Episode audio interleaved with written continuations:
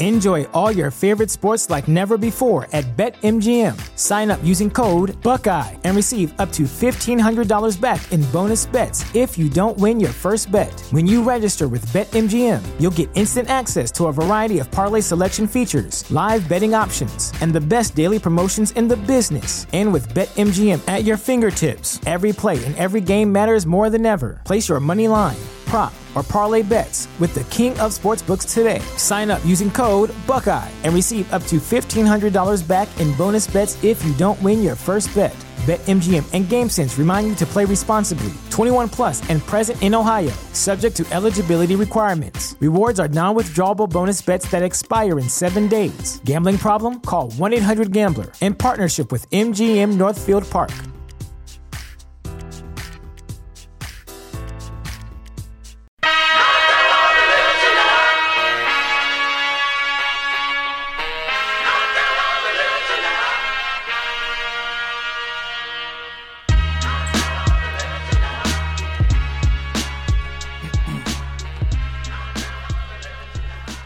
Hello and welcome to Affirmative Murder, the Equal Opportunity Murder Podcast. I am Alvin Williams, and joining me this week because of uh, some technical difficulties is artist, interior designer, my fiance, Sierra Marie Fath. Hey guys. Yes. So what happened is, Fran literally just left an hour ago. I go to edit the episode, and all the audio's gone. At least just mine.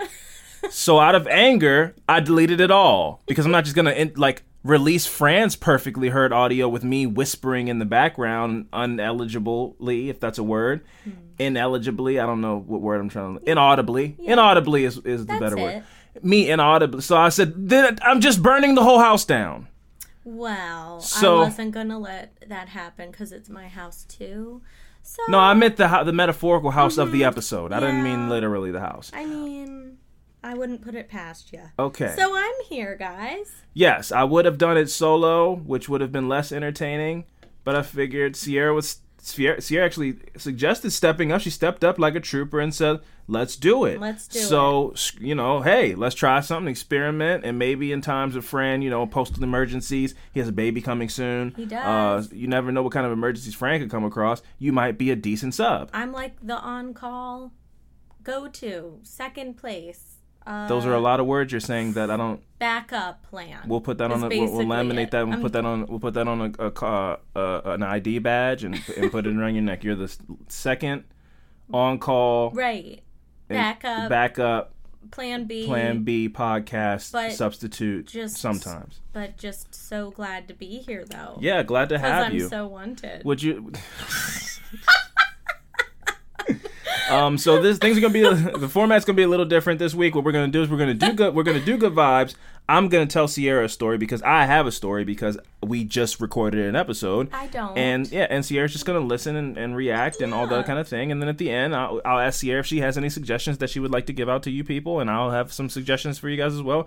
And then we'll get out of here. It's a little bit different. I know you're not getting your Fran Star fix, but things happen, and I still am putting out content, so I should get double the points, and you guys should send me Reese's cups and none for Fran. I'll take some too. I mean, I I'm no Fran, but I'm here, right? Yes, you are here, Yeah. and he isn't He because isn't. it's his fault, not mine. he probably deleted it on. He might purpose.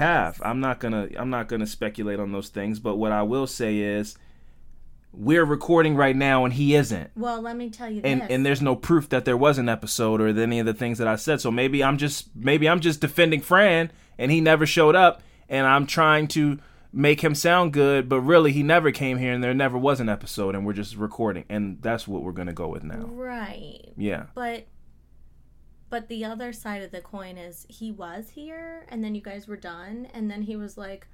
He left, and then I hear a knock on the door. He said, "Oh, I forgot my laptop upstairs." In your opinion, your opinion is irrelevant. You are a guest. Do not overstep. Yes, it's true. Yes, Fran was here. We actually we talked about um, the Area 51 storming. It was actually a really good episode. I'm really you guys really missed out on some quality content. Uh, you know, there was a there was a rant about aliens. Uh, some speculation about Michael Jordan, how his, his dad died. A lot of conspiracy talk. It was a really great episode, and you guys will never hear it. Well, It doesn't exist anymore. I'm just saying, when Fran came up here to get his laptop in quotes, He he, might have just pressed delete he for did do your that. portion He did do that. so that he can be Fran Star. You Wow. know, I'm just saying. Mm, conspiracy might revealed. He might have. So, Possible. Mm, you know, I'm on to you, Fran. the world may never know. I'm on to you. It's because I didn't make him dinner this week. That's probably it. Yeah, you, you didn't make him a plate. What we're gonna do is we're gonna move out of that. We're gonna stop accusing Fran of nefarious things, and we're gonna jump into these good vibes to try to pick up the spirits because I am still seething with anger that the episode got deleted. So I need good vibes more than ever. This might be the most crucial good vibes segment that's ever taken place on this podcast. So let's get to it. No pressure. No pressure at all. Yeah. But all the pressure.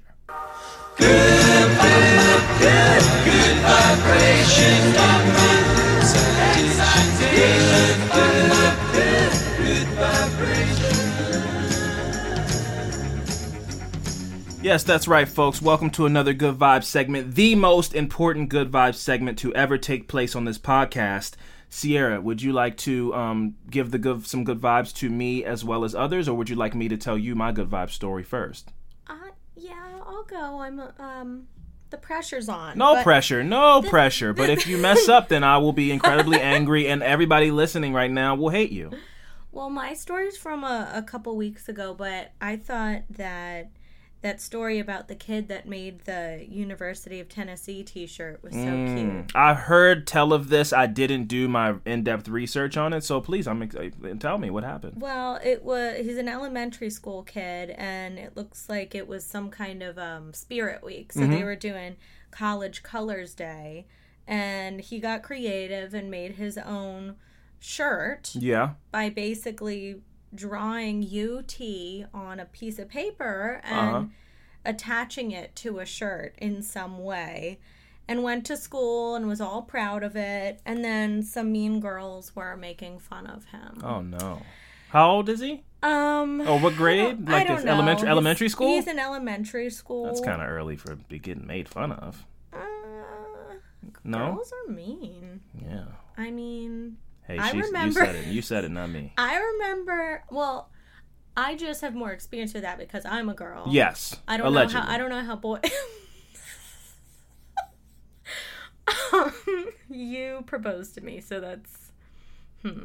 You should know, but anyway. So the. The, there were some girls at the lunch table next to him that were making fun of him. and- Yeah.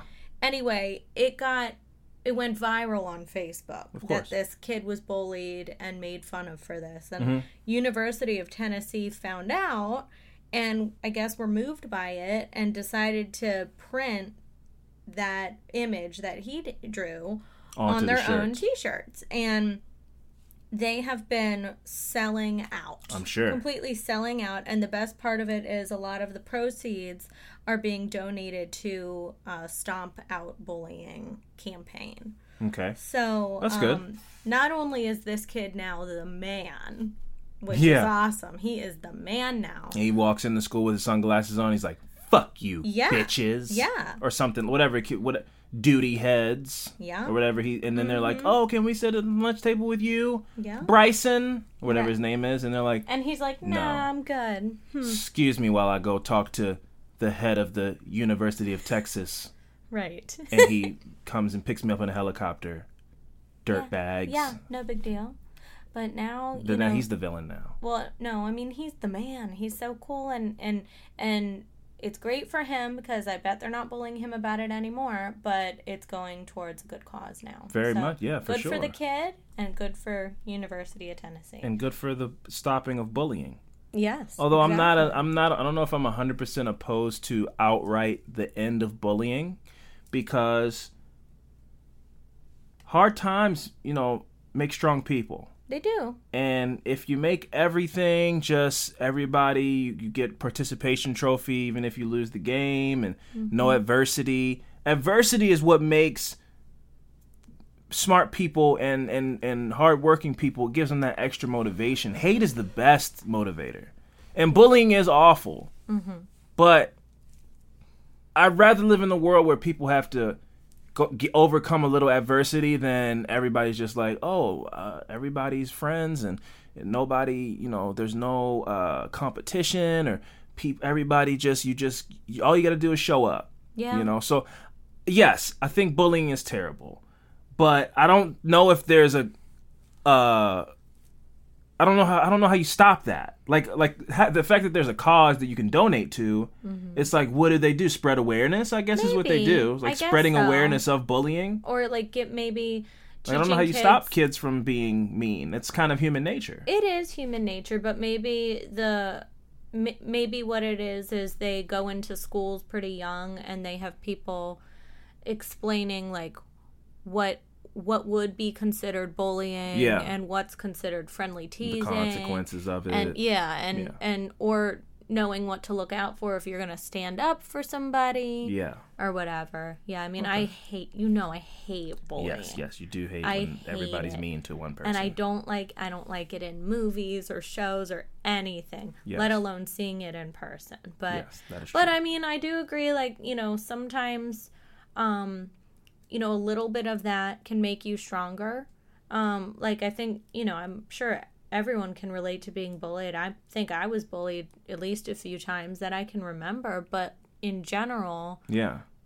I I Well, for me, it was like you know, I was a chubby kid. I wasn't an unpopular kid, but you know, somebody makes a fat joke about you, you come back on them, and it, it sharpens your sword. It makes you quick witted. It, it, it, mm-hmm. it makes you, and then eventually your sword gets so sharp, so sharp that nobody even wants to try you anymore. And that's the point I got to, where people were just like, "Well, we know he he'll come back with something that's really gonna hurt even more than you saying something about his belly." But not everyone has that. That's and true. also a lot true. of kids are you know, yours yours were probably spread out. A lot of kids It's all day, every it's all day, Yeah, yeah. every day by all kinds of people. Yeah.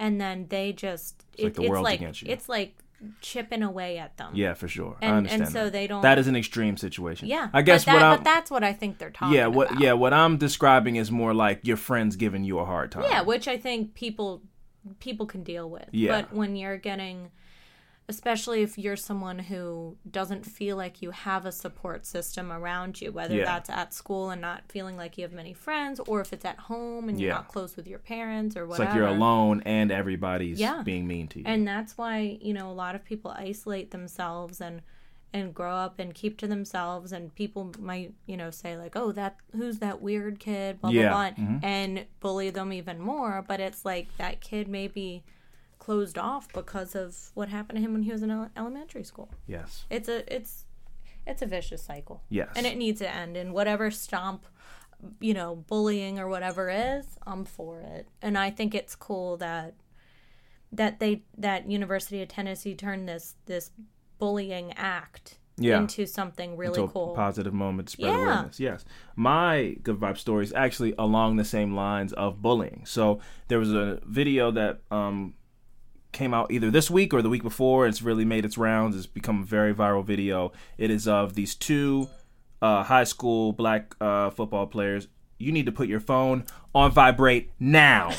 Okay? You're a guest here, but don't get it twisted. I will throw you out of here it's my house. anyway, back to good vibes. So there's these two uh, young black uh, football players in high school who there was this kid who was being made fun of because his clothes. It was the, like the first week of school, you know, and that's you know when all that first week of school is like everybody has all their new clothes and Oh, everything like that, but not everybody does. Mm-hmm. So there was these three kids: Christopher, Antoine, and Michael.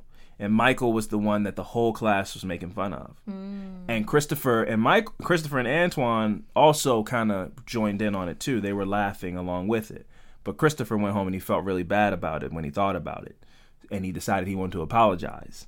But he mm-hmm. didn't just want to apologize; he wanted to make a gesture. Mm. And so he got Antoine together, and they got a, you know some of their extra clothes and shoes, and came to Michael the next day, apologized to him, and this is what subsequently went viral. They were not they were, but somebody in school was filming it. And me and Fran have had conversations on here before. Is that where I don't like that aspect of a good deed, where Right, you're filming it and it's it almost feels like you're doing it for the attention and the clout Yeah. and the the positive It's not affirmation. as genuine. Exactly. If no one's looking, would you still do it? Exactly. Yeah. But in this situation, they were doing it. Somebody else was filming it. It wasn't like the kid, Yeah. Christopher, was holding his phone Yeah, in selfie like, mode. And, hey "Hey." guys, look, I'm giving this poor kid shoes, y'all. I'm Aren't I- nice. aren't I cool? yeah, it wasn't like that. They did it out of the kindness of their heart. Somebody filmed it. Anyway, this happened. They got a phone call from Ellen. Ellen called. Obsessed with her. Amazing. She's an angel. She's heavenly. She's great. I She's just a want to positive meet spirit. her one day. Oh my God! In dance, some way. just dance, just dance all night. She's Just- such a positive beacon of light. She's a wonderful person. Just be around her. Yeah, so she they get the call from um from Ellen. Christopher, Michael, and Antoine all get to make their debut on the couch. The couch.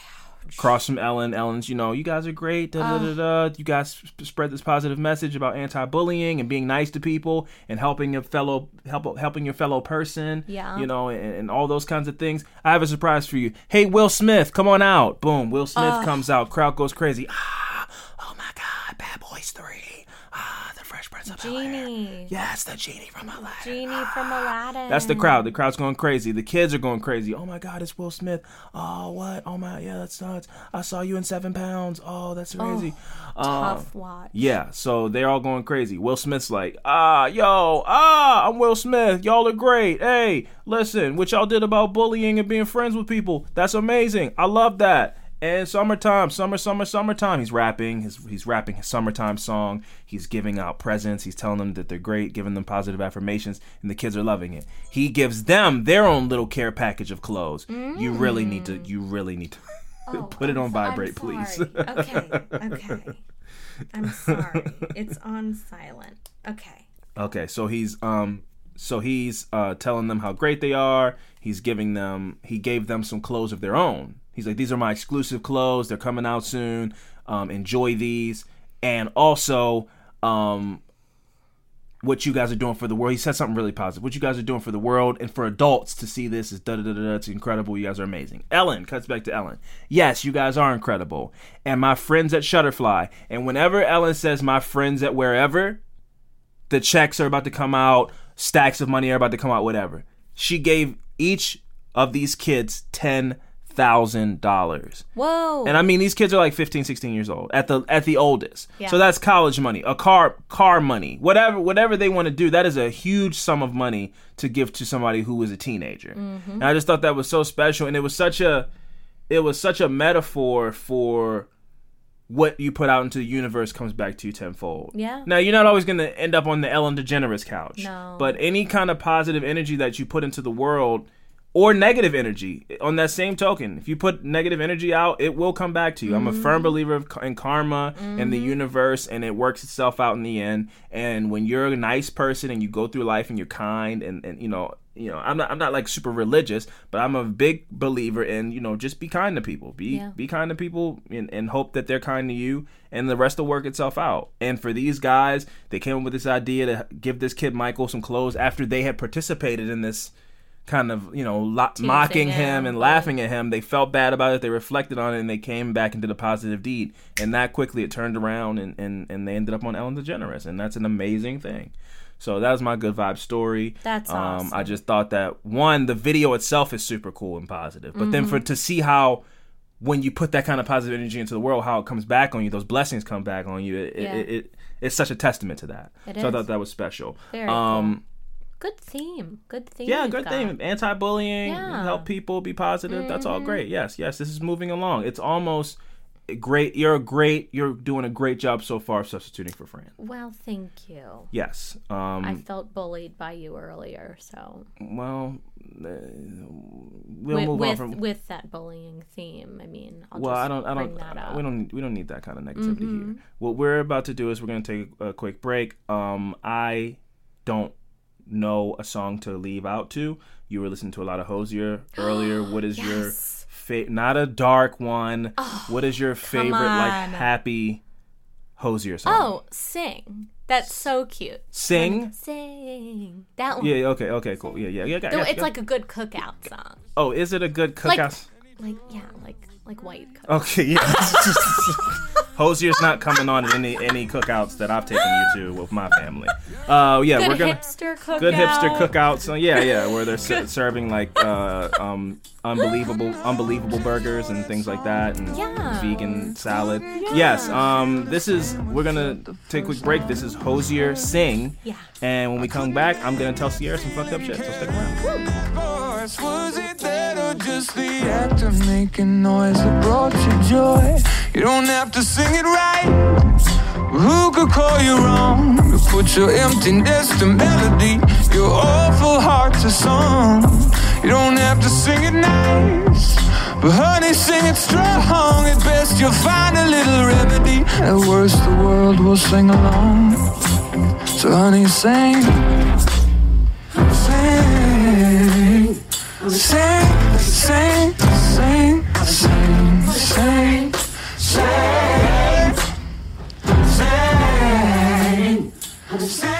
sing, sing, sing. All right, and we are back. Uh, Sierra, Yes. you've never been a part of this before. No.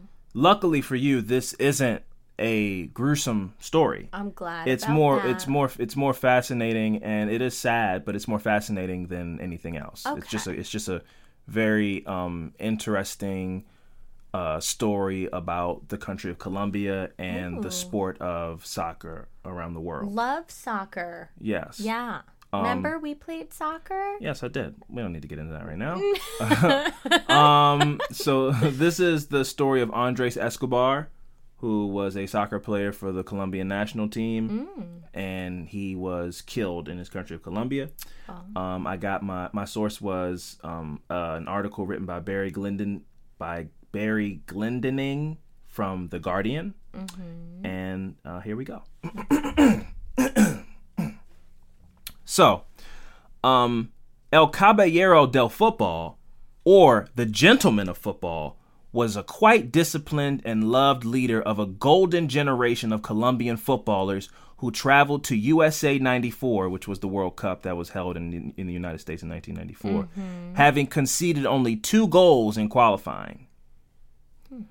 They were taking football by storm and were genuine contenders. In a final qualifier against Argentina, which their hosts needed to win to ensure qualification, Colombia won 5 to nothing in Buenos Aires, Argentina. So they beat this team in their stadium 5 to nothing. Nice. And they earned a standing ovation from the shocked home fans, Oh. whose team was eventually forced to creep through the back door courtesy of a playoff win over Australia. Wow. Yeah, so they beat this team, but it was so impressive that They weren't even mad. yeah, they were like impressed. In 26 matches leading up to USA 94, Colombia lost just once. Hmm. Their coach, Francisco Maturana, insisted his players express themselves and their natural flamboyance yielded rich on the field. I'm sorry. It yielded rich on field dividends courtesy of splendidly gifted individuals such as Carlos Valderrama, mm-hmm. Freddie Rincon, Alexis Garcia, and Faustino Asprilla, who I don't know who any of those people are because to make it clear to you know we have we have listeners all over the world. Shout out to us, little salute to us. What what? Um, uh, soccer is pretty low on the totem pole here. I would say that maybe um, base. I mean, baseball's more nationally important. Mm-hmm. Um, Football's the definitely football's the num- like American football helmets Yeah. and all that kind of stuff. Soccer, people aren't jumping out of bed for soccer. It's my fave though. yeah, but it's just Amer. It's not America's fave. Right. So, as, so I don't know who Alexis Garcia and or Carlos Valderrama was. Yeah, but soccer fans, I'm sure. Oh, that's my point. It's all everywhere else but America. Soccer's the biggest. It's the biggest thing in the world. Everywhere else in the world but here. That's Right. my. That's my point. Um. So. Uh, so yeah. So these these these names started to make a. They started to make a name for themselves, even though they were relatively uh, uh, unknown outside of South America. Um. This was the mid '90s when the notion of blanket football coverage, courtesy of niche blogs, satellite television channels, and internet streaming, was as hopelessly exotic as the names of the Colombia of Colombia's many wonderful wonderfully talented players. So this is basically they're just saying it was the 90s. Sports didn't have a global impact like it did. You couldn't learn, you couldn't check on sports updates 24 7. You had to get them wherever you could. It wasn't so tangible where you could find out what that soccer player's favorite food was and what, what the game score is minute by minute. It just wasn't that accessible. Um, socially, it was also a time of terrible devastation and misery for Colombia. The Medellin was in a state of emergency following the murder of Pablo Escobar, a namesake but no relation to Andres, and the head of the billion of the multi-billion dollar Medellin car- drug cartel. Mm. Despite his his status as a bloodthirsty gang lord, Pablo Escobar was beloved by many of his country's poor citizens, for whom he provided employment and housing. Yeah. He also built football pitches, lots of them, on which many of the stars who qualified so effortlessly for USA 94 honed their skills as young boys. So he kind of was like, you know, the Robin Hood of Colombia. Right. And these young boy, he built all these soccer goals for people to play on and, and getting good at soccer on. Yeah. And some of those kids grew up and ended up playing, representing their country in the Right. Olympics thanks to Pablo Escobar. Right, right. No matter what his name is, you know, in worldwide is this, you know, bloodthirsty, you know, drug cartel killer, whatever. He was a hometown hero to a lot of people. Sure. I get that. Yeah. Escobar also owned the Medellin football team, Atletico Nacional, where the sale for where the sale of tickets and cash for created and uh, cash received and uh, and also with uh, creative bookkeeping when it came to player transfers enabled him to launder hundreds of millions of dollars. So he owned a soccer team and he used it to clean his dirty drug money Ah. You know through chi- through uh-huh. ticket sales and Yeah. trading players and paying salaries to players it cleaned his money up yeah. other cartels followed his lead and in the 1980s their investments in various clubs led to a resurgence in Colombian football so basically the the drug industry in Colombia breathed life back into Colombian soccer mm-hmm. by you know all these drug cartels buying these teams to launder their money. But they also loved the teams. You know, so you you own a team and you're using it to, to do illegal stuff, but you still want your team to win. Yeah. So it just created this. It breathed life back into soccer in Colombia, uh, which had previously been in decline. The wages paid to the players encouraged Colombia's finest players to remain at home, as opposed to like going to Italy or something to play in another. I don't know what they call them, but you know they have other like, you know, leagues and stuff, La Liga, and instead of doing that, they'd stay right home in Colombia, which kept all the best talent at home in Colombia Right. because they were paying so well. Um, and this enabled Nacional to become South Amer- the, to become South American club champions by winning the 1989 Copa Libertadores. I'm doing my Sounds best. Sounds fancy. Yeah, I think you're doing great. I'm doing my your, best with these Spanish I, names. I, yeah, I'm impressed. Thank you for the encouragement. Yeah. Their team featured Andres Escobar in its lineup, among other home based internationals who would go on to qualify for USA 94 with such distinction. Responsible for the murder of assorted judges, politicians, over 500 policemen, at least one referee, and thousands of rival cartel members who displeased him, Pablo Escobar had surrendered himself to Colombian authorities in the early 1990s, having first avoided attempts to extradite him to the USA. Holed up in a in Cathedral Prison on the outskirts of Medellin, which became his own personal fortress, he had been promised a reduced sentence if he agreed to cease drug if he agreed to cease drug trafficking. Mm-hmm. So he he was basically negotiating his freedom with the Colombian government while in prison, but he kind of controlled the prison. So it was he was in prison but not really. Right. And so but under the term so but he hadn't been sentenced yet. Okay. So he hadn't been actually taken in. He was in this prison, but he, it, like I said, he had control there. So he's negotiating like how much time he's gonna get if he stops tr- selling drugs and all this kind of stuff. But he is still in control in some in some aspect, even though everything's this is like his cartel starting to fall apart. But he's still holding on to control. Um. There, he was visited by members of the Colombian football team who would travel there in secret for kickabouts on the pitch Escobar had had ordered to be built as a condition of his surrender. So he had so much power that he told the the Colombian, you know, government or whatever, I'll surrender, but I need you guys to come in here where I'm at and build a um some soccer goals. And then I'll, you know, we'll talk about some other stuff and then I'll maybe I'll surrender Like for in the prison? for in the prison. And then secretly the people who played like people like Andres Escobar, they mm-hmm. that that played for his soccer team, they would come in secretly because he's Pablo Escobar and if he says come see me, then you go see Pablo Escobar mm-hmm. cuz he like he owns the streets, he's Boss. he owns the underground even while, you know, dealing with all this stuff that's happening with his cartel. So they would secretly come and visit him and kick the ball around and he, you know, give him pep talks or whatever he was doing, I don't know. Hey guys, you know, kick the ball harder. And they'd be like, okay, Pablo Escobar, whatever you say, you're really smart at this. You're so good at knowing what, what soccer is. Please don't kill my family. uh, so, um, on one occasion in late 1993, the famously flamboyant Colombian goalkeeper, Rene Higuita, foolishly stopped to chat with journalists on his way into the prison to visit Escobar. It caused a scandal and was a visit that would cost him his place at the following summer's World Cup.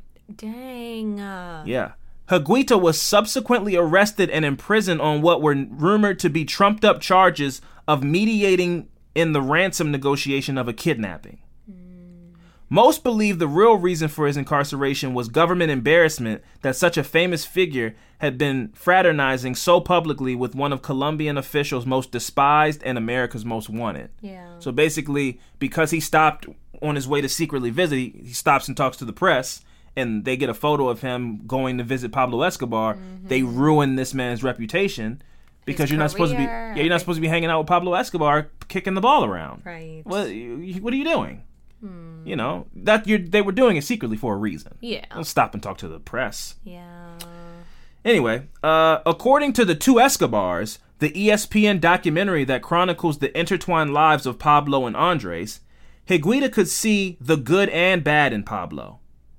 Andres Escobar was less ambivalent and al- and was always uncomfortable at being invited to socialize with such a high-profile criminal, regardless of how stealthy it was. So Andres from the beginning was like, I don't want to do this, but he's the boss. He signs the checks. He's also Pablo Escobar. This guy's crazy. I don't. But even though it was secretive, he didn't like his name being associated with it. Yeah, but he he, still he still had to go Probably nervous. for sure.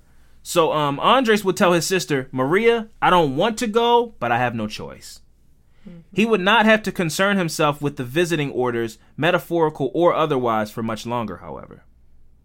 Having escaped from prison and gone on the run after hearing the authorities were planning to move him to a stricter regime, on December 2nd, 1993, one day after his 44th birthday, Pablo Escobar was murdered. Mm. The group responsible was a collective of vigilantes known as the Pepes, Pepes. Or the people per- the people persecuted by Pablo Escobar. Oh. and was evidently compromised of rival cartel members, right-wing paramilitary backed by police, mm-hmm. the special forces of both Colombia and the United States, oh. and countless members of Escobar's own Medellin cartel. Mm-hmm. So his own people flipped on him. Oh. Yeah. You don't like bullying, yeah. I yeah. I mean, I know we're talking about Pablo a, massive, Escobar. yeah, yes. Oh. But nobody should get ganged up, and I their friends like shouldn't turn their backs on them. It's like You they know it's like like- they went to the mall without him, except they killed him. Right. Yeah. Um. So similar. Yeah. It's like basically Like the same. really similar. Yeah. Totally alike. So um, but they were they they had been ordered to turn against their boss or be killed. Those were their options. Yeah. Um, so basically, they they used them to know where he would go, you know, who he would use to hide out. That's how they got insider information to be able to stay on his heels after he escaped. Yeah, they knew the secret. Yeah, so he's basically trapped like a rat. He's running, but they know where he's going, and you know, so he's always constantly on on his run, on the run, but never feeling safe because they're right on his heels They know the routine. and they and they eventually caught him. Uh, with his empire in ruins, unable to trust anybody, and with contracts on the heads of his nearest and dearest, Escobar was finally hunted down and shot dead by police. Although speculation continues that the shot that killed him was self-inflicted. Mm. He's like, y'all aren't Yeah, gonna get yeah. me. I'm doing it myself. I like that that version of the story. if the Colombian government thought the death of their boogeyman would signal the end of gang violence in Medellin, they could not have been more wrong. Total anarchy ensued. Uh oh. Because what happened was, in many of these situations, the same thing happened in uh, in Iraq after America pulled out. The same thing happened um, in the show Snowfall that I've been watching. There was in this final season, the the the the main character of the show is kind of he's the person that gives all the drugs to the streets. Something happened to him and he disappears. Mm-hmm. And now there's no there's a there's a short of shortage of drugs. Right. Now everybody wants to become the kingpin. Yep. So where Pablo Pablo Escobar's power and his role in Colombia was I'm the biggest baddest drug dealer in the country Right. he dies and his cartel falls off. Now all these other cartels that have just kind of been feeding off of Pablo Escobar and letting him be the king, they're like, I want to be the king. I want to be the king. And now everybody's gang, it's gang wars. Everybody wants to become, Chaos. everybody wants to become the new Pablo Escobar, and total chaos came, came from Chaos that. And they and they thought killing Pablo Escobar would put an end to it, and they, it was the opposite of that. Mm-hmm. Um, when when Pablo died, the city spun out of control. His cousin Jaime Gaviria explained on the Two Escobars, this ESPN documentary. The boss was dead, so everyone became their own boss. Pablo had prohibited kidnappings. He ran the underworld with complete order. Anything illegal, you asked for permission from Pablo. With Escobar gone, permission was no longer required. Gaviria's uh, Gaviria's view on this situation was in, also endorsed by the Colombia's team manager, who had previously overseen Nas- Nacional's Copa Libertor- Libertadores triumph and knew Escobar very well. Uh, the law of the boss is the law of the land. When Pablo Escobar died, the earth shook and the wind cried his name as of that moment. Oh, I'm sorry. The earth shook and the wind cried his name.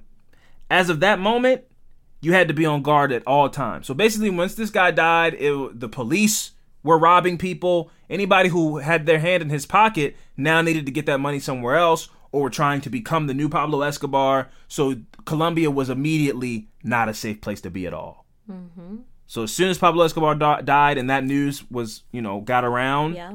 it shit got crazy. Uh, even even a policeman could be good or evil. It was against this backdrop, with frequent bombings and shootings reducing Medellin to a state of complete emergency, that Colombia's footballers set off to USA 94. Oh. So they still oh. went with their families back home in Colombia, going through this and that on their mind, and now it's like, now go play this game. Wow. So that's a lot to have on your mind. To, Right. to play to play and also to keep in mind because it's hard for us to to understand because we're american when you go to represent your country in these things it is you are the pride of your country your whole country's backing you and you know when the whenever the united states men's team qual i know when the united states women's team qualified and Meg Rapinoe and uh, uh, alex morgan and all those people they they won that was amazing but even in that situation, America didn't like stop to watch the game. Yeah. We just don't care. It's just not a super important game here. So we can't even really fully understand that the country's in shambles, but the whole country's still gonna watch the Colombian national team go play in the World Cup. Yeah. Even if the city's on fire. Yeah. It's that important of a sport and that important of a Right. representation that you're doing. yeah. Yes. Um, so Andres Escobar, who was 27 at the time, had recently gotten engaged to his girlfriend, Pamela Cascardo, and had accepted an offer to play for Milan the following season. So his life was on, you know, his career was going well. He's found love. You know, he had a he had a um a contract waiting for him in Milan. You know, so he probably Sounding good. probably would have moved there with his wife and lived in Milan, Yeah. in, in Italy, playing soccer and all that. That's great. Um, a quote from him is I try to read a bit of the Bible each day. My bookmarks are two photos one of my late mother and the other of my fiance. Somewhat ironically and perhaps rather naively, considering how Colombian football's resurgence was bankrolled, Escobar, as in uh, Andres Escobar, firmly believed the sport could help put a stop to the violence that was destroying the country he loved. That's a lot of pressure. Yeah. Also, I understand the whole concept of it's like you think this sports can help, but it's being funded by drug money. Right. You know, so that's kind of hard to. It kind of contri- helps them clean their money. Yeah. You know, so I, I understand that, but he loves soccer that much that he's like it transcends Yeah. that. Just playing the sport is what's the beautiful part about it. Yeah. Um, he saw soccer as a as a school of life to teach values and tolerance. Said his friend, the journalist turned diplomat Cesar Velasquez. He said of Andres, to learn to win, to lose, to embrace sport as a sanctuary of unity, Andres always stayed true to that belief. So he really saw, and I think a lot of people, no matter what the sport is, people see sport as this common denominator where you can black, white, whatever, brown, yellow, you come together, one common goal, you can get anything achieved, and it teaches you self reliance, teaches you how to, you know, depend on a your your person person next to you, put mm-hmm. trust in people, and win or lose, those th- those are all um, qualities and traits that can carry you far in life. Yeah. So- Team- teamwork. Teamwork, yeah, teamwork makes the dream work. Teamwork. I remember one time I told a dude that at Trader Joe's when he was bagging up, he was like, "Wow, Profound. that's really," and I was like, I I didn't make it up, but he was really, I, I didn't, I didn't correct him on it really, like I didn't go, "Yeah, you never heard that before," but I was Right. like, "Yeah, it is, it does make the dream work, huh?" He really was impressed like, as if I had, "Wow." like I just made that up on the whim, a poet. like that scene in Forrest Gump where it happens. what? What the Shit. shit? Shit. No, he goes sometimes. Sometimes. Sometimes. Oh my god. um, He's like, it does. it does. Doesn't it? Wow. Uh, so uh, swept stateside on a wave of genuine hope amid the despair back home. Colombia's World Cup campaign could scarcely have gotten off to a more uh, inauspicious start. At the Rose Bowl in Pasadena, they lost their opening match three to one against a largely unheralded Romania, which is like, what what did they even export in Romania? Like vampires and Vodka. vodka yeah i mean like yeah what is so they lost to you know a very small country I mean, but I, those are the ones you got to watch for I'm sure Romania's cool, but I, I wouldn't think of them. i picture it being very gray and a lot of like stone castles I think it'd be probably really cool. But I don't think of soccer yeah for Romania. but everywhere else in the world plays soccer and is super pop- pumped about soccer but here Mm-hmm. nobody else in the world plays football they might play rugby but Right. it's such an Amer. it's crazy how isolated america is because everywhere else in the world plays soccer nobody else in the world plays no football one plays football, really. No, they play rugby, but Well- nobody's putting on pads and helmets and and throwing in the football. Right. That format of sport is an American sport. Hmm. So it's so it's almost like the arrogance of America. Like we use the metric system and all that kind of. No, we don't use the metric system and all. Like, all Yeah. that stuff is just we're so we are over here. What about lacrosse? I think lacrosse is. I think lacrosse thing? is not only just an American thing. It's specifically regional to like Maryland and, and like the surroundings. You know, I mean, I, I'm I'm sure it's starting to make its like spread, Yeah. but most like all the major events of lacrosse Yeah. like happen here. Now, Or that'd be interesting to, to ask the people in the Facebook group if if lacrosse, like the people that don't live in the Maryland, Virginia, DC region, Yeah. if lacrosse is a popular thing because around here it is. lax, is. man. Yeah, lax, Yeah. lax bros everywhere. Yeah, man. it's it's Lax it, it is it is pretty regional. I think it's starting to make it spread, but it's it's ve- it's incredibly regional. Hmm. It's very regional to like this to like this re- to, to Maryland. right. You know, in the surrounding Yeah. states. Yes. but it's not it's i definitely don't think it's international i don't think lacrosse is international for sure Interesting. um so yeah so they lost their first match three to one. That marked the beginning of a psychological crisis for which the team wasn't prepared said velasquez. Many gamblers lost big money and there appeared a sort of dark hand that was very upset with the team's performance. The dark hand in question manifested itself on TV screens and in the players' hotel rooms, where the customary welcome messages awaiting returning guests were replaced with unpleasant threats by enterprising hackers. So they were already one game they were getting their feedback from Colombia hmm. about how they lost money, how you're a disgrace to the country. Negative, yeah. Negative. They already felt the impact immediately. And they know like my family, my mom, my son, all these players like our families are there. They're all at home. They're all at home and we're representing the country and people who are in a drug war and a power shift happening and they lost money. And we're are And we're not is- there Are to they out now? Are What? they out of? Are is there? They're done. They don't. No, no, to- no. Uh, I don't know the rules of soccer, but I think you like there's a They you lose and there's like an elimination. That's like you lose twice and then you're out. Okay. So they just lost the first one, but they're not out of the tournament. and they're yet. still coming at them hot. yes, so this is it's not even over yet, but they're already catching the heat. Yikes. So they felt this presence, they felt the energy, they got the messages. Following the death of Pablo Escobar, the infant son of Colombia defender Luis Chonto Herrera had been kidnapped and subsequently returned in Medellin.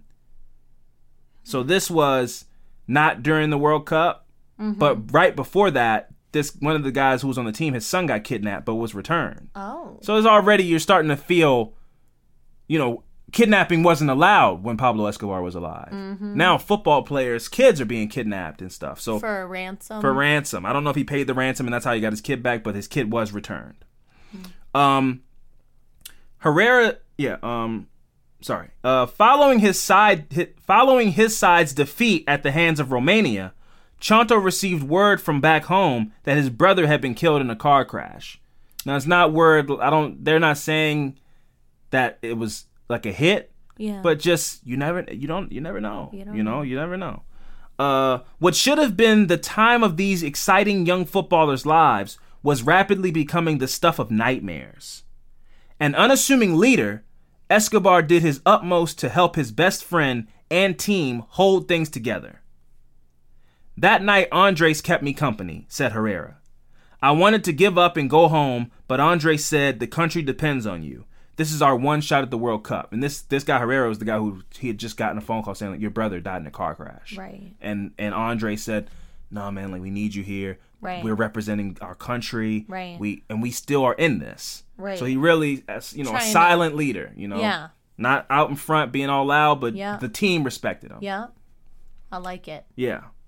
Colombia's preparation for their second match, also at the Rose Bowl and against the tournament's host, the USA, were less than ideal, but the team remained confident.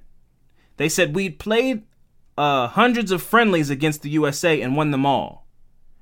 Uh, at home, Medellin remained in a meltdown. The streets habitually littered with burnt out cars, bricks, bodies, and blood. Oh. In Florida, team manager Maturana cried as he arrived for a pre match meeting with his players. They had received more death threats.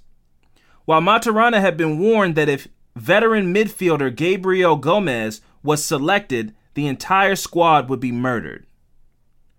Gomez was a key player, but they had me beat, said Maturana, who reluctantly pandered to club owners prepared to jeopardize their own national team's chances if it meant getting their players in the global spotlight to increase their value. So basically, he was getting calls from all these other clubs, back these other team uh, club teams, like soccer club teams, who were owned by drug cartels, saying, "Don't play this guy, play my guy." because we want him to be seen on television because that makes them worth more money and that makes us more popular and then we can launder more money. So they're getting phone calls like that. Now it's not just about playing, it's about who you play and stuff that you're not even in the game yet. They're like little pawns. Exactly. I mean, Pawns in a chess game. literally. A Just chess game of drugs and violence and kidnappings and media and All right, cool. so, so, so, despite or perhaps because of their terror, Colombia threw the kitchen sink at the USA from the get go. We attacked from all angles, but the ball wouldn't go in, remembers Adolfo Valencia. We kept attacking, but we couldn't score, confirmed Alvarez. A moment came when you start to realize what happened. Bad thoughts flood your mind. In the 22 in the 22nd minute, the psychological floodgates opened. Hmm. At full stretch, whatever that means, in an effort to cut out a low curling John Harkes cross into the penalty area from the inside left. I mean, this is just I mean, you know, You know what I'm saying? Yeah, Oh, well, totally. You're super cool. I know. You're bend it like Beckham. I know how to play soccer. Well, you scored an own goal It, uh, I against. did not. And speaking of, funny enough, you can relate to the story pretty good. Escobar made contact with the ball and sent it rolling past the hopelessly wrong-footed Cordoba and into his own goal. Literally, what happened to me? Okay, it's not like somebody I was. else missed the pass. It was the No. pass. No, no. What happened was, it's not like I kicked the ball on purpose into our own goal, thinking I was shooting a goal. Uh huh. It rolled over my foot. Well, I'm I'm I sure. was trying to kick. I was trying to to just to just kick it, just slam it the other way across the field. well, well, lucky. and it rolled over my. Well, foot. lucky for you, there was an entire country who had bet money on you watching the game when that happened because. as as silly and everything that we oh we made little jokes about you you were fine this man wasn't. wasn't it was it was a really big deal yeah so um following a few seconds of quiet reflection as he lay flat on his back with his head with his head in his hands contemplating the first own goal of his professional career the stone-faced escobar rose to his feet glanced to his right and walked slowly towards the halfway line. He just dusted himself off. He's like all right well let's get back in it. If he was mulling over the serious uh the seriousness of the possible consequences he did it fairly well or he hit it he hit it fairly well if he was really like torn up about it and concerned about his life he hit it he was not he, he looked ready to go ready to keep playing Just like me. I mean, that look Eric gave me. yeah exactly nobody knows who Eric is but we're gonna keep it pushing The captain. the captain of the team. Yes. Uh, watching the match on television in Medellin, his nephew was in no doubt. In that moment, my nine year old son said to me, Mommy, they're going to kill Andres. Oh my god. His nephew said this about watching the game when it happened. His nephew said that about him. Oh. Escobar's sister told this to the um the two the makers of the two Escobars, the documentary for ESPN. I replied, "No, sweetheart. People aren't killed for mistakes. Everyone in Colombia loves Andres." Wrong. And, and an explosion happens, and there's like fires, burning cars going down the street, and he's she's like, "No, no, people." She's just trying to comfort him. Yeah, yeah. But she's prob- she was probably terrified. She had to be. Uh, he was certainly well liked by his teammates, who considered him blameless.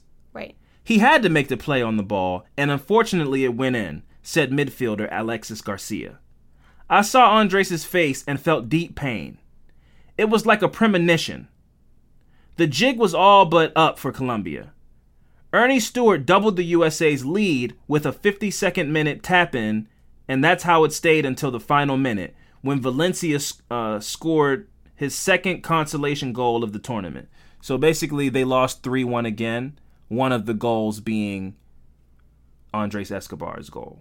So they still would have lost, but they would have lost to 2 to 1, and then people can speculate about if that was the that took the motivation away if it had been 2-1 maybe they you know now you can become an even bigger scapegoat when you're a contributor to a goal Right. because they probably would have lost anyway but now they can go but he scored on us so he's the villain of the whole thing to colombia Right.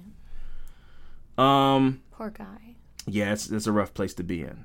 Um, so Escobar was devastated by Colombia's World Cup exit and his very public contribution to it, which I, I mean, you don't. That's something you don't live down. You know, there's this play, basketball player named Chris Webber. There was this team called Michigan in the 1990s. They were the Fab Five. It was a college team, and he was in. They were in the middle of um like the Sweet 16 tournament. I think it was. I think it was the championship game, and it was like I don't know the score exactly off the top of my head, but let's say it was like 91 to 88. So they were within it, kinda. They had they would have had to. They yeah they would have had to have a miracle play to kind of take it into overtime or win the game. It was that kind of close, and they had the ball, and he got into trouble when they inbounded it, and he called a timeout, but they didn't have any timeouts left. Oh fuck. So when you do that in sports, you get like a technical foul. The other team gets to shoot free oh. throws and they get the ball. So he lost the game for them, And and, so he the team- never he never talks about it Yeah. to this day. It's been like 25 years and people still bring it up and he refuses to talk about it. People don't forget. People don't forget. It's like a sore spot for him. He will not talk about it. he doesn't even go to the Michigan like alumni games anymore. He likes to just pretend like he didn't go to Michigan. It's that kind of thing. But this is college sports is pretty cultish too, but it's it's still not on the level of sports or soccer for other countries Yeah. in the World Cup. But that's even that is I wouldn't want to be the guy that messed up a college team's championship. No. But that's still not comparable to a soccer game for a country. So this is major. right. Uh, so, like I said, he was devastated about their World Cup exit and his contribution to it, and he would never watch the game on television. Upon his return to Medellin, his friends and family rallied around him in a bid to uplift his spirits. While his friend, Cesar Velasquez, convinced him to write his cathartic Life Doesn't End Here column for El Tiempo, a local uh, paper, he forgot his worries, um, according to his girlfriend, and uh, uh, somebody else said uh, there were warnings, but Andres was young and alive. He wanted to live his life, and had I known, I, w- I would have kept him home that night. Is what his girlfriend said. So they're back. The you know they're back. The World Cup. They got kicked out. They get back to Colombia. His friends are like, "It's okay, man. Like everything's cool. You should write your feelings out." He writes this whole, you know, it doesn't end here column. This paper about how you know it's it's bigger than soccer. We can move on from this. And then they want to go out. Oh, I want to be. I want to be around the people. And every, some people are like, "Mm, that it's still a little fresh for people, man. No, you It's, could stay at home. it's still a little fresh for people. Maybe maybe give it a couple weeks. No, no, no. It's bigger than that. Like it's just a game. Like let's. It's fine. The people love me. I'm a Colombian superstar. Nah. That night, which would be his last, oh. Escobar decided to go out with his friends for the first time since his return from the World Cup Oh gosh. and called Ch- and called Chonto Herrera to invite him along. Herrera told him to stay in, Yep. advising yes, advising Escobar it would probably be best if he laid low. His manager also shared Herrera's concerns, but her, but Andre said, "No, I must show my face to the people." Andres is like, look, guys, it's all good. Yes, that's what he thought. Just a game. Just a game. Not just a game to them, no, no. Andres. According to eyewitness reports, Escobar showed his face to the wrong people. Mm. Upon arriving at Medellin's El Indio bar with friends, the footballer enjoyed a few drinks and was happily talking to fellow revelers when a few people began insulting him, Uh oh. sarcastically cheering his error against the USA. That's bullying. It bull- Continuation yes. of the theme. Yes. Escobar left the premises, but the four strong group hurling abuse followed them. They continued their tirade and loudly labeled him a faggot, which is you shouldn't call anybody that No. ever, let alone over a fucking soccer game. You know, it just is it's way over the line. Yeah. You know, it's just it's uncalled for about a fucking game or anything. or anything, but especially especially if it's about somebody's gender and you're trying to really make them feel terrible about the you know who they are. Right. But to use it so flippantly about like a game, you know, to really try to hurt somebody's feelings about a game is just gross. and also, it's like, get on his level, okay? You're not playing. Yeah, he's a superstar athlete. Right. You know, and some some fat slob at a fucking bar with a corona in his hand is like, "You suck at soccer." It's like, Right. I made it to the World Cup. Right. You didn't, Yeah. homie. Yeah. Yeah. You have you have uh, a really big belly and you have no upper body strength and you have no endurance. You're sweating while you're speaking to me, sir. and you shouldn't judge the guy that did get to the World Cup Yeah. because he made one little error. yeah, I I People went I represented mistakes. I represented my country. Yeah. You didn't. Right. I'm sure he said all. No, actually, Chump. actually, Andres is actually a really nice guy. He didn't say any of these things. He's probably like, guys, no, it's all good. I'll get to that, but basically, yeah. oh, Andre. So check this out. He was upset, right? And this is what he did when he was upset. Upset, Escobar drove his car across the park, the, across the car park or parking lot, uh, in order to reason with his detractors. So he's upset. So what he chooses to do is, I'm gonna go explain myself. Let me go reason with these people and explain to him. It's just it was a small mistake. You know, he tried to, eh, like his upset is. I need to really just clear this up. That's his upset. As instead of instead of going home or saying fuck y'all and whatever, and peeling off, saying my car is nicer than any of these, he's like, I'm really peeved off about this. Let me go tell him my side of things. So uh so yeah, he drove across the parking lot in order to reason with his detractors, insisting his own goal had been an honest mistake. An already tense situation escalated and at least one gun was produced and fired. Six bullets tore through the flesh and bone of Escobar's back as he sat at the wheel of his car. An ambulance was called, but it was too late. Less than 30 minutes later, Andres Escobar was declared dead. In the wake of the shooting, which was and remains widely assumed to be the revenge slaying perpetrated by gangsters who had lost heavily weight, uh, who had lost heavily betting on Colombia at the World Cup, two people gave the license plate number of one of the vehicles in which the group responsible for the murder made their escape. It was registered to the Gallón brothers, Pedro and Juan, drug traffickers who had left Pablo Escobar's Medellin cartel to join the Pepes. Oh, So the they, they were they were some betrayers.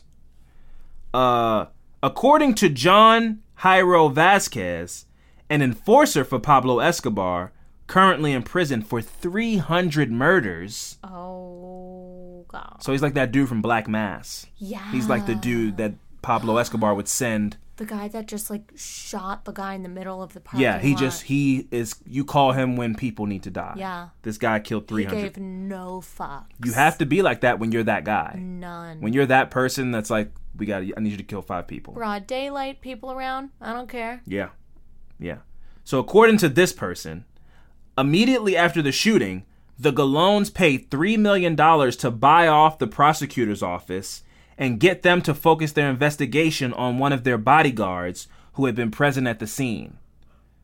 So this is some. I know you love mob stuff, so this is super mob. Yeah, so so pay attention Mob to this because I, I thought this was some pretty like high level gangster shit that I'm about to tell you. So whether or not he actually pulled the trigger remains unknown. But Humberto Castro Munoz confessed to Escobar's murder, and by Escobar I mean Andres. Right.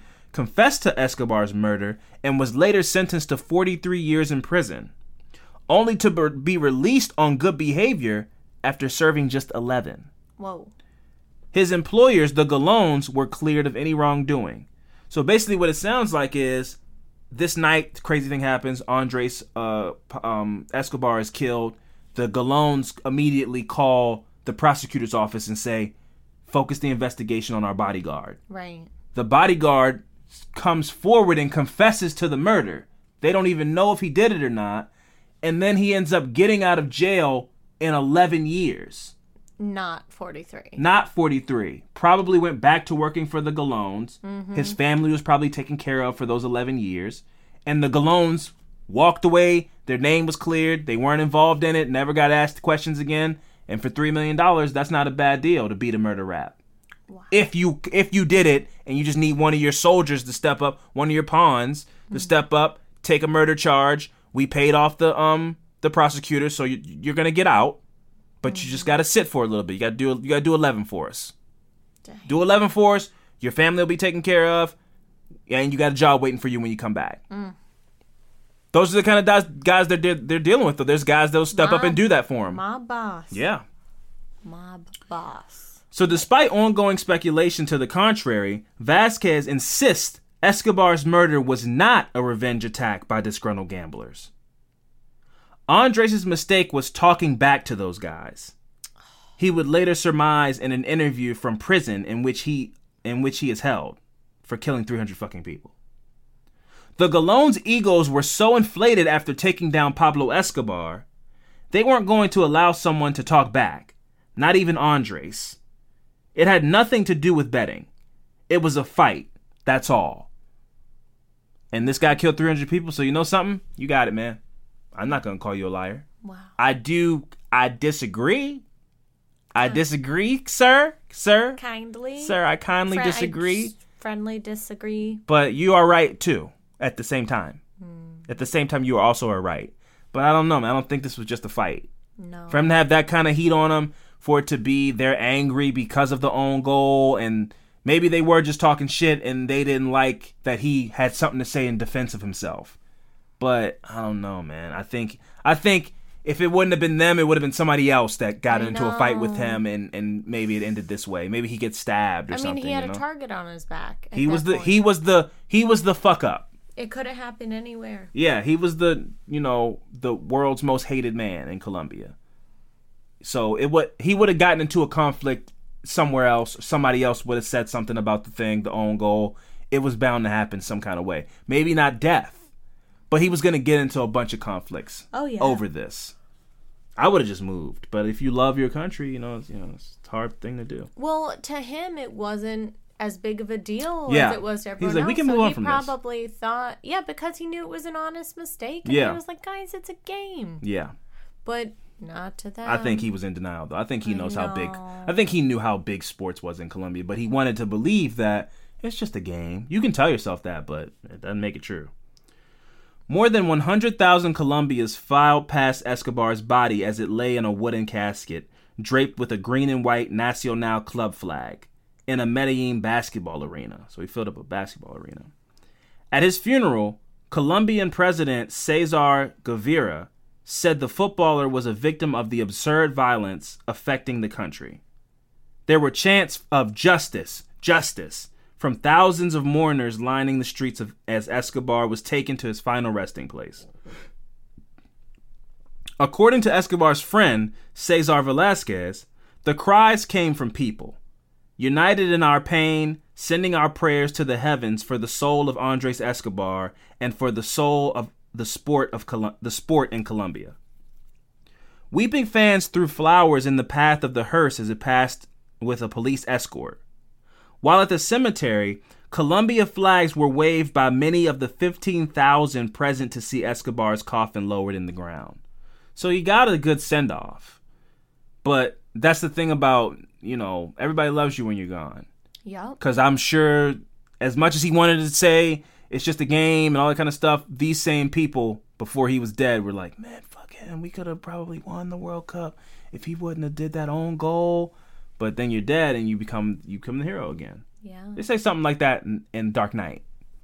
You either you either you either live long enough to be the hero or you know die and become the villain. Some, something like that. Or like the opposite. Or you die, you either die a hero or you live long enough to see yourself become a villain. Yeah, that's and it's it. like he did both. right. And but he but it wasn't neither of them were justified. He wasn't a villain. He was a really nice guy and something happened in a game and then he got killed at a bar. And you know what's so shitty is is even after his death, I bet there were a ton of people that were still dicks about him. Oh, I'm sh- I'm sure. I'm They sure. were they like mm, yeah, well, he, well, fuck he him. did yeah. he did lose the World He did Cup score for- on us on his own team. It's like really yeah, dude for sure. It's definitely that definitely over a game. That definitely happened. An accident. Yeah. Uh, Life doesn't end here, wrote Escobar in what turned out to be his valedictory address to the people of Colombia after their World Cup loss. Instead, it ended somewhere else, just a few days later, violently and senselessly, in the seedy confines of a Medellin nightclub uh, parking lot. And uh, that was my affirmative murder of Andres Escobar and its connection with the Medellin cartel and Pablo Escobar. R.I.P. R.I.P. to R.I.P. to Andres Escobar and condolences to his wife and all that stuff. I mean, this was 1994, 95, so this was a long time ago now, Wow. but it's still sad. It was almost, almost like 24 years ago at this point. Yeah, it's awful. Yeah, very terrible. Um, but yeah, that was my affirmative murder, and uh, this is this was this was uh that was, that was fun. Um, I enjoyed that. Sierra, you are, um, what are, do you have any uh, recommendations? Um, you've been watching anything cool on television? Or, Well, I'm late to it. Apparently, I'm late to a lot of things. But okay, I am late to watching Fleabag, yeah, great show. but I'm obsessed with it. Yeah, Phoebe Waller-Bridge is a genius. She's She made Killing Eve she and is Fleabag. so brilliant. Big time genius.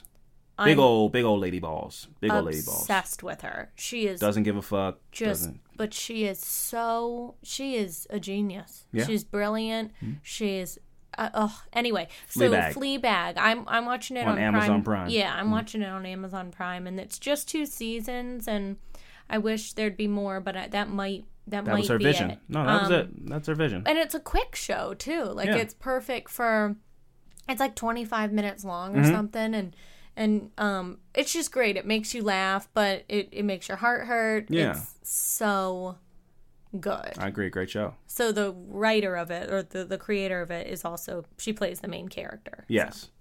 It's great. Yes. Then I would recommend that. Yes. For me, I have nothing this week. Um, I was very excited about an album that was that came out this week, and that was kind of my only anticipation. Uh, Brittany Howard from Alabama Shakes um, went off and did her solo thing, and I had pre-ordered the album, Yep. so when it would download or when it came out, it would download right to my phone. Super excited. We that love was her. We love love her. her. She, I think she has probably, if not the best, one of the best voices of this generation. I mean, and when I say generation, I mean the last 30 years easily. And I think she's the singer of Alabama Shakes. singer of Alabama. Shake. She has some side projects, Thunderbitch. Thunder Bitch. Uh, she just does weird things with her voice. Her voice is so powerful and dynamic and soulful and uh, raw and but also so controlled So talented. incredibly talented. So when I found out she was doing a solo project, I was incredibly excited. It's called Jamie. Uh, downloaded to my phone on Friday. Started to listen to it. I was like, okay, it's a little weird intro. It's a little, you know, fast paced, jazzy, but whatever. You know, I'm, uh, you know, I'm, I love her. And as each song passed, other than the, you know, the single from the um album, which is called "Stay High," that's a great song.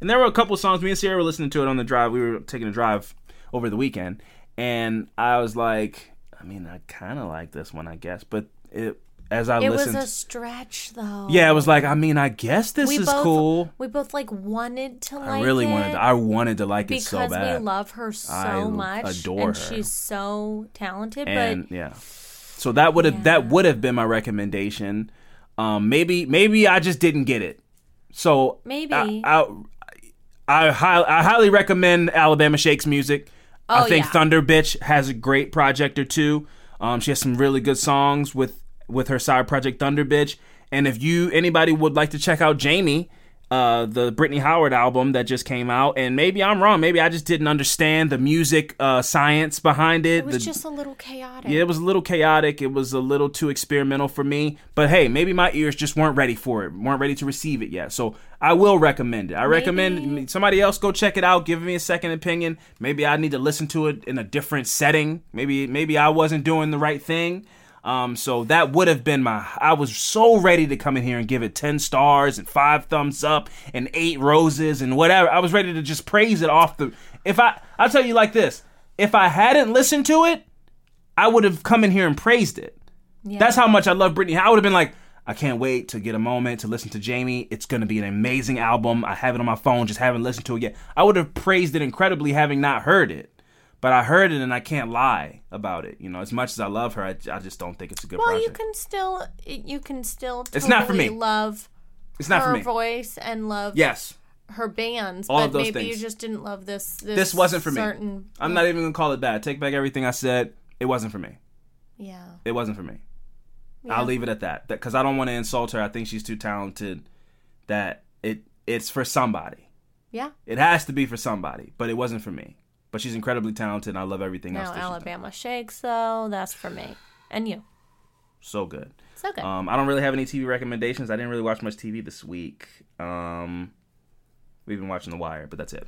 Um, Sierra, I would like to thank you very much for coming in in a pinch, stepping up, and being my co-host for the evening. Very welcome. Um, I hope this is well received. Please understand, people, that like I said, it was either this or nothing. I, it was either this or I was gonna come on and go, "Hey guys, listen, um, the episode got deleted, and sorry, no episode this week." That was literally what I was about to do, and so I appreciate you stepping up, and um, this means a lot to me.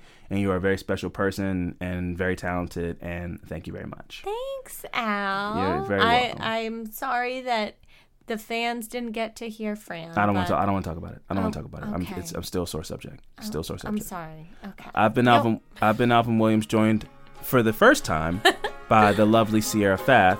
And we'll see you guys. I'll see you next week. And Sierra, hopefully, I won't delete it and you won't have to do this again. Bye, guys. Thanks for having me.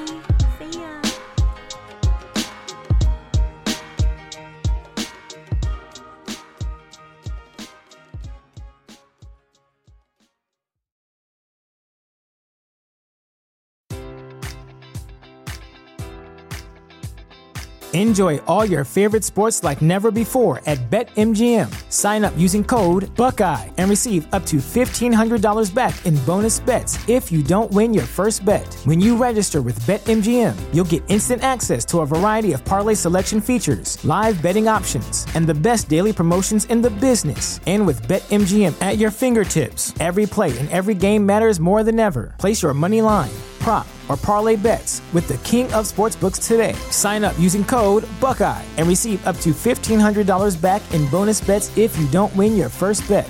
BetMGM and GameSense remind you to play responsibly. 21 plus and present in Ohio, subject to eligibility requirements. Rewards are non-withdrawable bonus bets that expire in seven days. Gambling problem? Call 1-800-GAMBLER. In partnership with MGM Northfield Park.